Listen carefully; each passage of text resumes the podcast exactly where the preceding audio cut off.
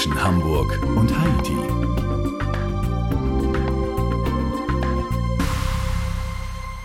Irlands grüne Daumen. Menschen und ihre Gärten im County Cork.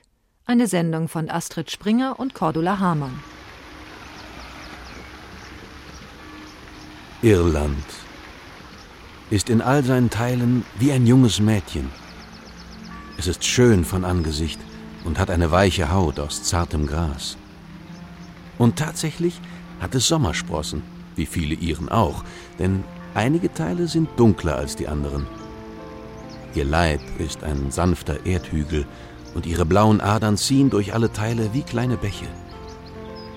Sie hat eine Hauptvene, Shannon genannt.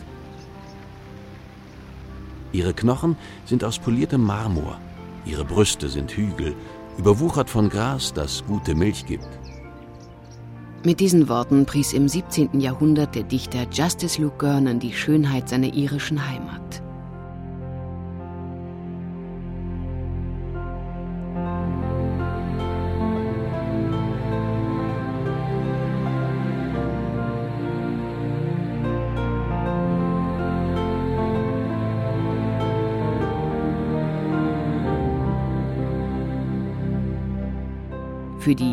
Weiche Haut aus zartem Gras sorgt die Lage der Insel westlich von Großbritannien im Atlantischen Ozean, wo der warme Golfstrom auch im Winter milde und feuchte Luft bringt.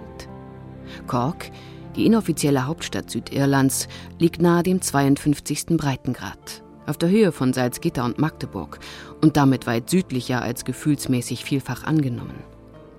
Gartenexperte Charlie Wilkins, klein und drahtig, strahlt vor Begeisterung, wenn er über Irland spricht. And I feel that the colors here are Hier in meiner Heimat haben die Farben eine größere Leuchtkraft und Intensität, weil sehr viel Regen fällt. Von 365 Tagen im Jahr bekommen wir an 240 bis 250 Tagen Niederschlag. Wir haben hier im County Cork sehr viel feuchteres Wetter als an der Ostküste Irlands.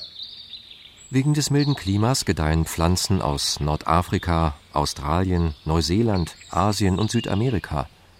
Palmen, Mimosen, Ananasgewächse, Baumfahne und Mammutblatt schmücken Gärten und Parks. Sie kamen auf die Insel, weil der irische Hochadel des 19. Jahrhunderts so wohlhabend war, um Pflanzenexpeditionen auszurüsten, die sie aus aller Welt in die Heimat brachten. Rund 200 Jahre später, mit weniger Mitteln als der irische Hochadel ausgestattet, sind auch Fimi und Malcolm Rose auf der Jagd nach exotischen Raritäten.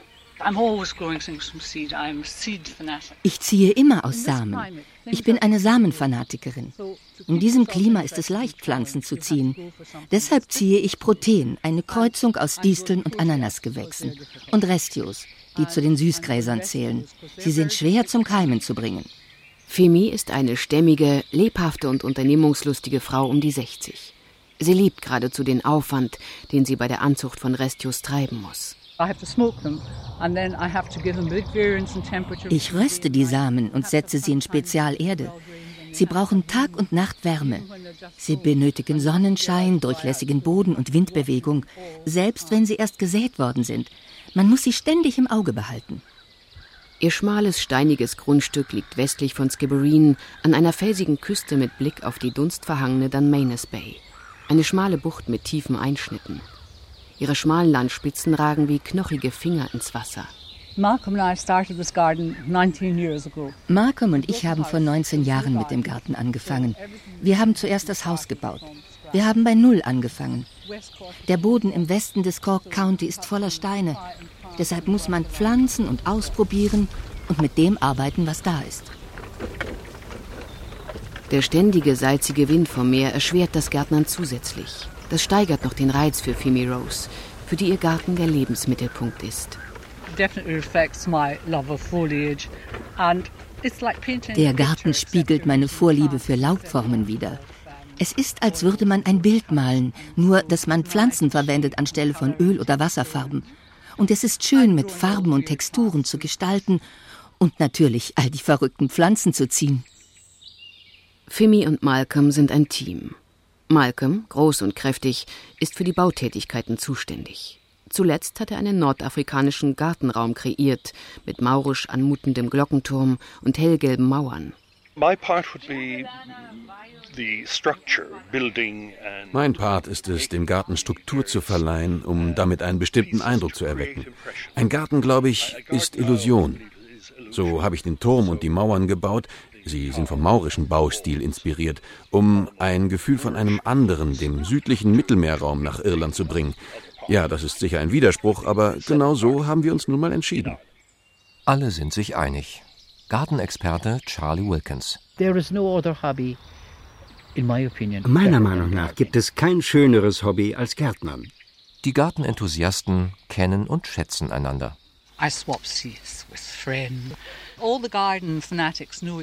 Ich tausche mit Freunden gern Samen. Wir haben große Tauschbörsen für Samen und Pflanzen. Wann immer wir zu Freunden fahren, haben wir eine Ladung von Pflanzen im Auto. Und wir kommen auch zurück mit einem Auto voller Pflanzen. Und dann haben wir mit dem West Cork Gartenpfad angefangen. Und ich organisiere ihn seit 13 Jahren.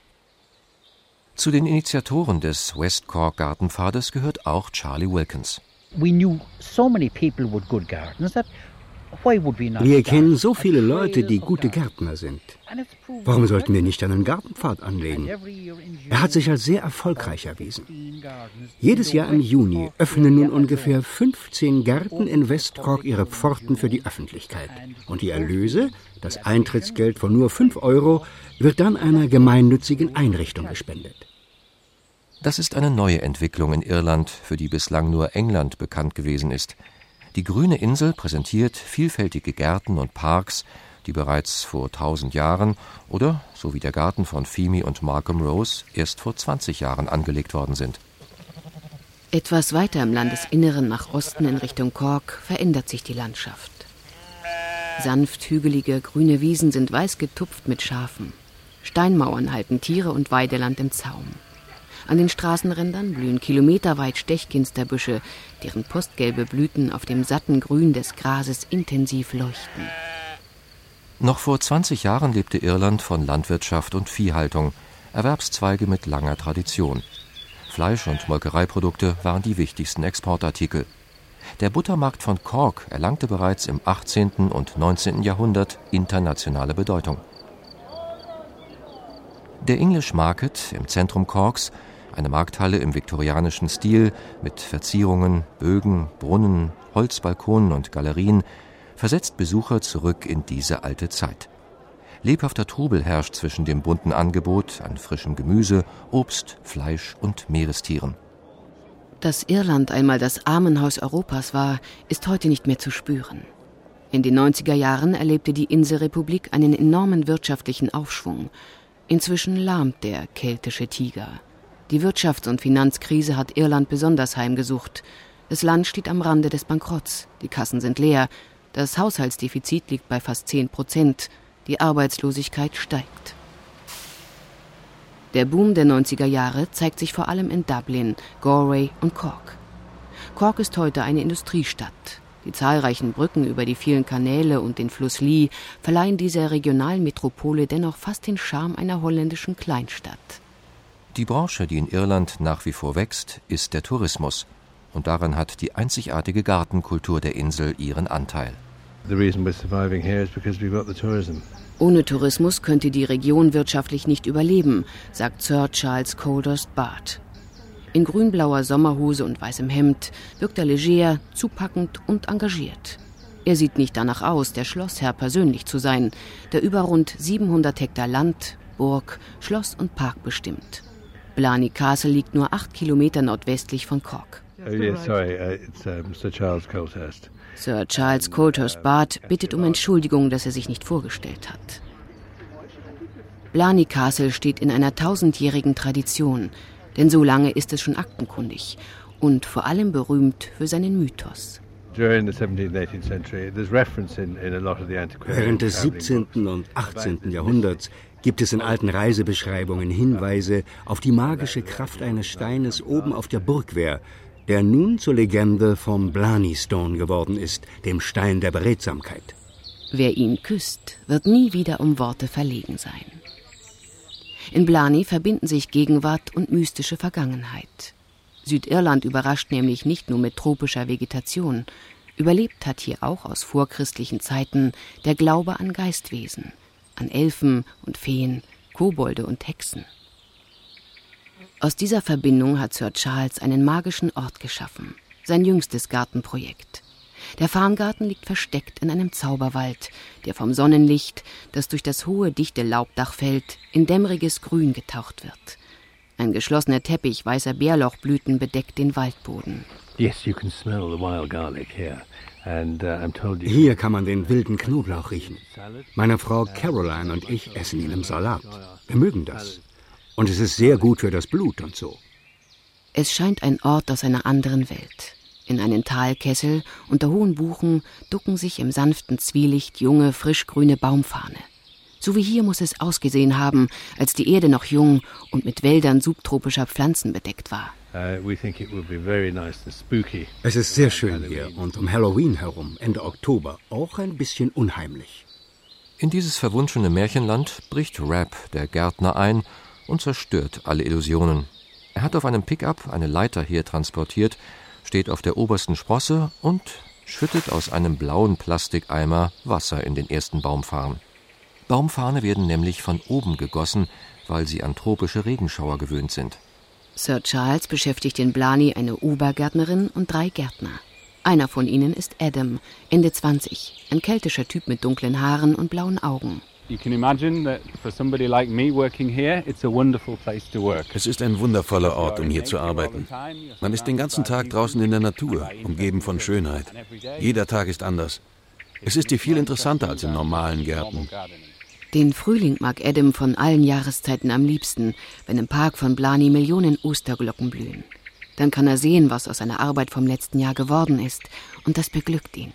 What makes it interesting here is all these very small paths that go through the woods and around the rocks. Interessant sind hier die vielen schmalen Pfade durch den Wald und um die Felsen. Und es ist ein kleines Abenteuer, alles im Herumspazieren zu entdecken.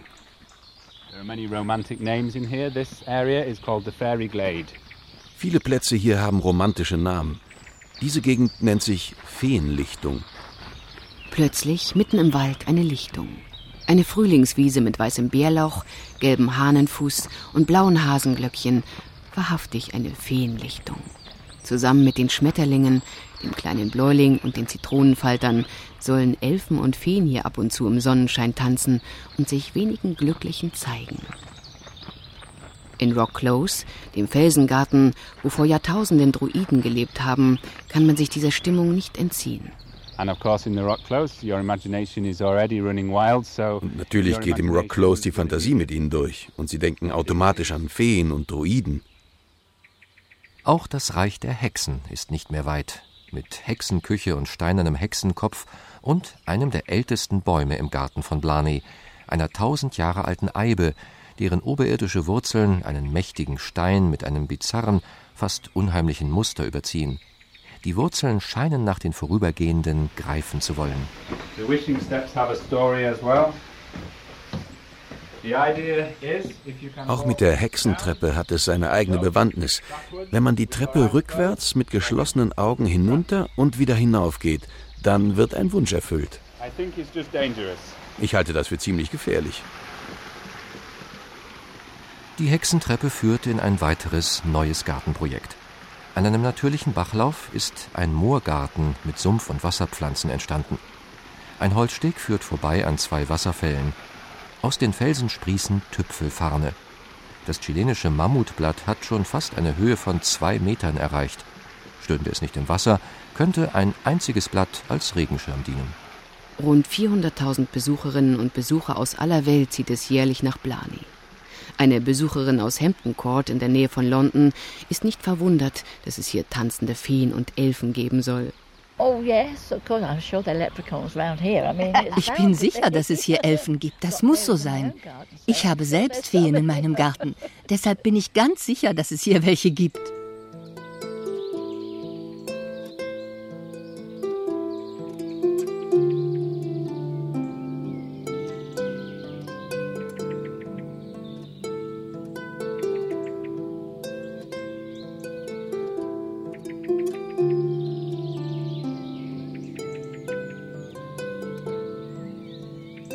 Als Gartenexperte kennt Charlie Wilkins sie alle, die sehenswerten Gärten seiner südirischen Heimat.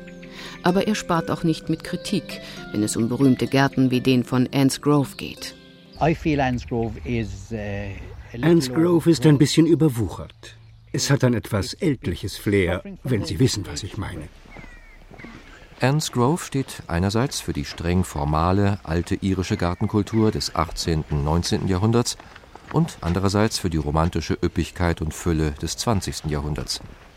Erbaut wurde der vornehme Herrensitz inmitten von Wäldern und Wiesen hoch über dem Flüsschen Orbeck im 18. Jahrhundert. Der Garten von Anne's Grove liegt rund 40 Kilometer nördlich von Cork. Patrick Annesley, der heutige Besitzer, liebt den alten Walled Garden, einen langgestreckten Garten, der von Mauern umgeben ist, in deren Schutz und Sonnenwärme am Anfang des 18. Jahrhunderts Pfirsiche gezogen wurden. Von früher Gartenkunst, die das Ornamentale liebte, zeugt der in kunstvoll geschwungenen Girlanden geschnittene Buchs. Der Hausherr im braunen Kordsacko mit weißem Einstecktuch, brauner Hose und pastellgrünem Hemd ist eine zurückhaltend vornehme Erscheinung. Er spricht eher Oxford-englischen als irischen Akzent. Doch gemessen an seiner gediegenen Erscheinung hat Patrick Annesley überraschend bissige Bemerkungen auf Lager auch zum Thema Mann und Frau bei der Gartenarbeit. Männer haben Spaten, Frauen Scheren. Frauen sind viel brutaler, viel rücksichtsloser. Ich glaube, Männer bekommen sentimentale Anwandlungen, wenn es um alte Pflanzen geht. Patrick Annesley selbst greift weder zum Spaten noch zur Schere. Dennoch kommt er mit wenig Personal aus. Uh, naja, so ungefähr mit anderthalb Leuten, würde ich sagen. Ich arbeite zwischen April und September mit Studenten aus Frankreich. Mit ihnen erhält er das Gartenerbe seiner Vorfahren, so auch die Rhododendrensammlung seines Großvaters aus dem Himalaya, die seinerzeit eine Sensation war. Und er fügt neue Sorten hinzu, wie die erst kürzlich gepflanzten Knäppel-Hybridazaleen, laubabwerfende Rhododendren in den Farbtönen Weiß, Zartrosa, Gelb und Orange. Die gelben duften umgekehrt proportional zu ihrer Größe. Allgemein gesprochen, je kleiner die Blüte, desto intensiver der Duft. Die rosafarbenen amerikanischer Abstammung duften sehr stark, so wie amerikanische Witwen, die entsprechend ihrem Umfang stark duften. Schmale, feuchte Pfade schlängeln sich über bemooste Steinstufen hinunter zum Fluss, überdacht von Erlen, Eschen, Hartriegel, Magnolien, Judasblattbäumen und Rhododendren. Können alle mal die Köpfe einziehen? Unerwartet tun sich immer wieder blühende Oasen auf üppige Farne, großblättrige Funkien, Mammutblatt und verschiedene Palmen bringen als grünen Hintergrund das Purpurrot hunderter Etagenprimeln besonders eindrucksvoll zum Leuchten. Die Scheinkaller mit ihren Riesenblättern kommentiert Patrick Annesley mit den Worten Spinat nach Hormonbehandlung. Unten am Fluss wirft Patrick Annesley wieder einen Blick zurück in die Vergangenheit. And it wasn't in any sense a garden. Hier gab es damals keinen Garten oder so etwas. Erst mein Großvater begann damit, unten am Fluss seinen wilden Garten anzulegen. Mit den exotischen Pflanzen erzielte er einen Dschungeleffekt. Im Südwesten Irlands, an der berühmten Bantry Bay, liegt Ilnacullin auf der Insel Garnish Island. Grün hingetupft liegt der Garten am Meer, an der Küste ringsum recken sich die mit Kiefern und anderen Nadelhölzern überwachsenen Felsen in die Bucht. Hinter der Küstenlinie verschwimmen die Höhenzüge der Kaha Mountains im Mittagsdunst.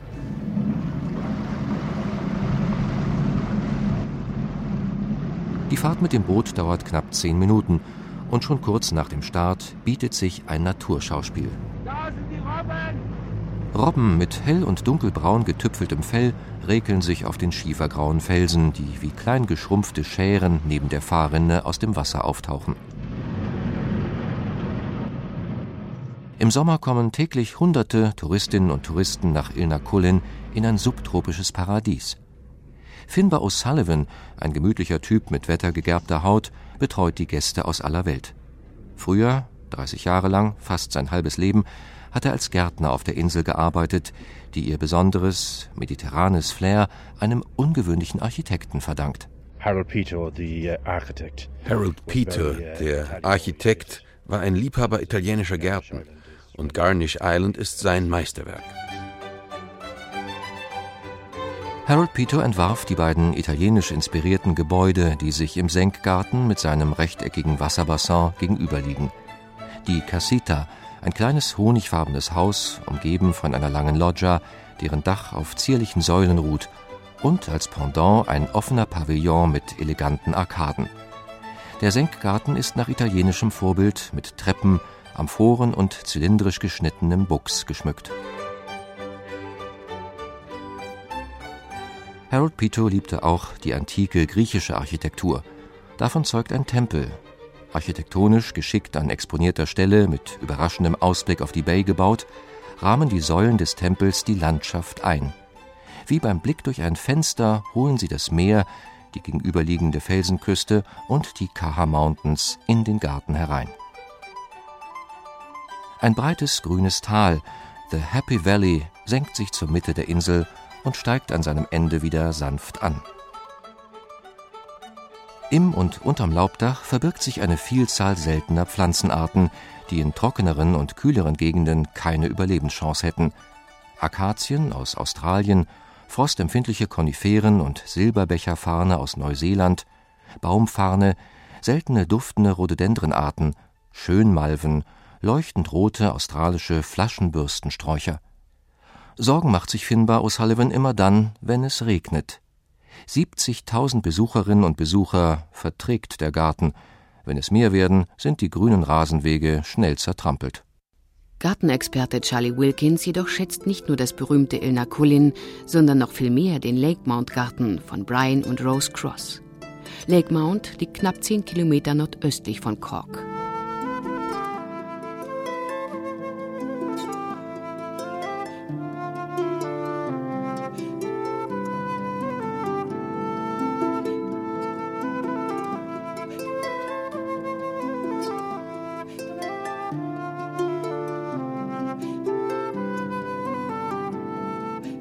Selbst Großbritanniens höchste Garteninstanz, die Royal Horticultural Society, erklärte Lake Mount zum Flaggschiff aller Gärten Irlands. Der Ruf dieses modern angelegten Privatgartens drang bis ins norwegische Königshaus. 2006 erhielten Brian und Rose eine Anfrage, die sie in helle Aufregung versetzte. Königin Sonja ließ anfragen, ob sie zu Besuch kommen dürfe. Wir sagten, wir seien hoch erfreut und sehr geehrt. Sie kam mit ihrer Entourage, darunter ihr Gärtner, der Gartenarchitekt und einige Freunde. Es war sehr aufregend. Sie war sehr interessiert und sah sich alles genau an. Auf dem Tisch im Esszimmer steht ein Teller mit selbstgebackenen Scones, bedeckt mit roter Marmelade und einem Tupfen Clotted Cream doppelt dicker Schlagsahne, die Rose auch für königlichen Besuch zubereitet hat. Im Garten von Lake Mount empfängt sie nicht nur ab und an Regentinnen. In diesem Garten haben sich Rose und Brian auch ineinander verliebt. Brian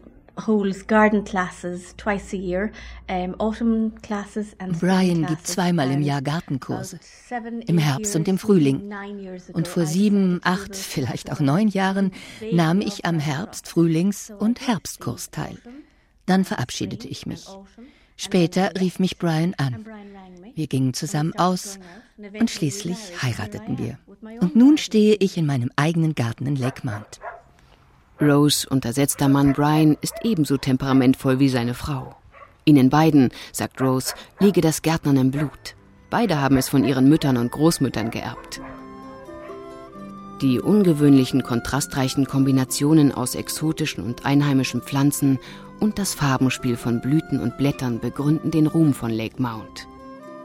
Selbst an einem trüben Tag leuchten die überhängenden Halme des japanischen Goldbandgrases überragt von einer Zierlauchart mit nickenden, palmuttfarbenen Blütenglöckchen, die sich vom dunkelrot-laubigen Berberitzenstrauch eindrucksvoll abheben. Der Klimawandel macht sich auch im Süden bemerkbar. Er hat Auswirkungen auf die Gestaltung des Gartens und stellt Rose und ihren Mann Brian vor neue Herausforderungen. Er wird zum Problem. Wir haben bereits jetzt nassere Winter und trockenere Sommer als früher. Das bedeutet Gartenarbeit rund ums Jahr. Die Vegetation legt keine Pausen mehr ein. und die Gartenpflege wird aufwendiger und teurer. Rasen ist in gewisser Weise out, wegen der Klimaerwärmung und der Preise für Diesel und Benzin. Deshalb versuchen wir, den Garten anders zu gestalten, um nicht Rasen mähen zu müssen. Brian und Rose setzen der globalen Erwärmung Kiesgärten entgegen.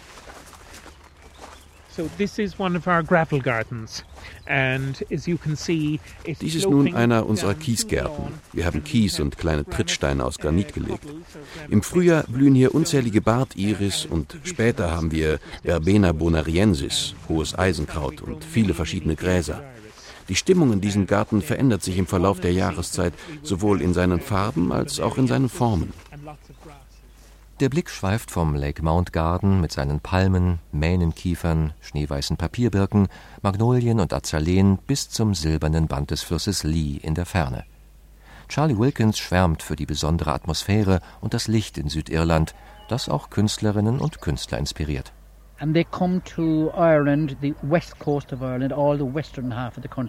Sie kommen in den Westen Irlands wegen des wundervollen Lichtes, wegen der Transparenz, die durch Bäume und Blätter hindurch scheint. Es ist einzigartig.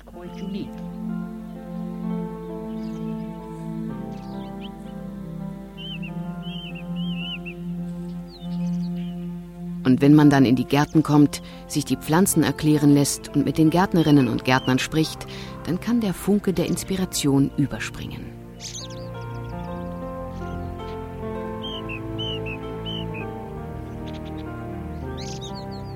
And you meet the gardener and the gardener will delight in telling you the name of this Und sie sprechen mit dem Gärtner und du stiehlst Ideen, die du mit nach Hause nimmst.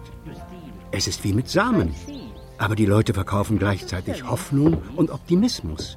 Und das ist sehr viel mehr als der Samen im Tütchen. Gärtnern fördert die Kreativität. Und darum geht es im Leben doch. And, and that's, that's, that's what life is all about.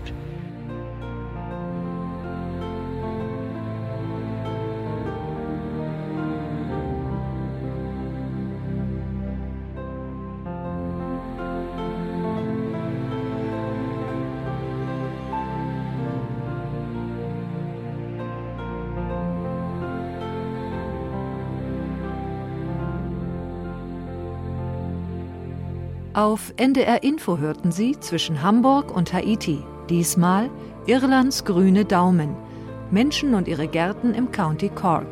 Eine Sendung von Astrid Springer und Cordula Hamann. Es sprachen Peter Bieringer, Achim Buch, Helgo Liebig, Anne Moll und Regina Pressler. Technik Konrad Winkler. Regie Birgit Meyer. Redaktion Wolfgang Heinemann. Sie finden diese Sendung ab morgen auch im NDR Info Podcast Angebot unter ndrinfo.de. Wenn Sie mehr über Land und Leute in anderen Gegenden der Welt erfahren wollen, dann schalten Sie am kommenden Dienstag um 22.30 Uhr die Weltbilder im NDR Fernsehen ein.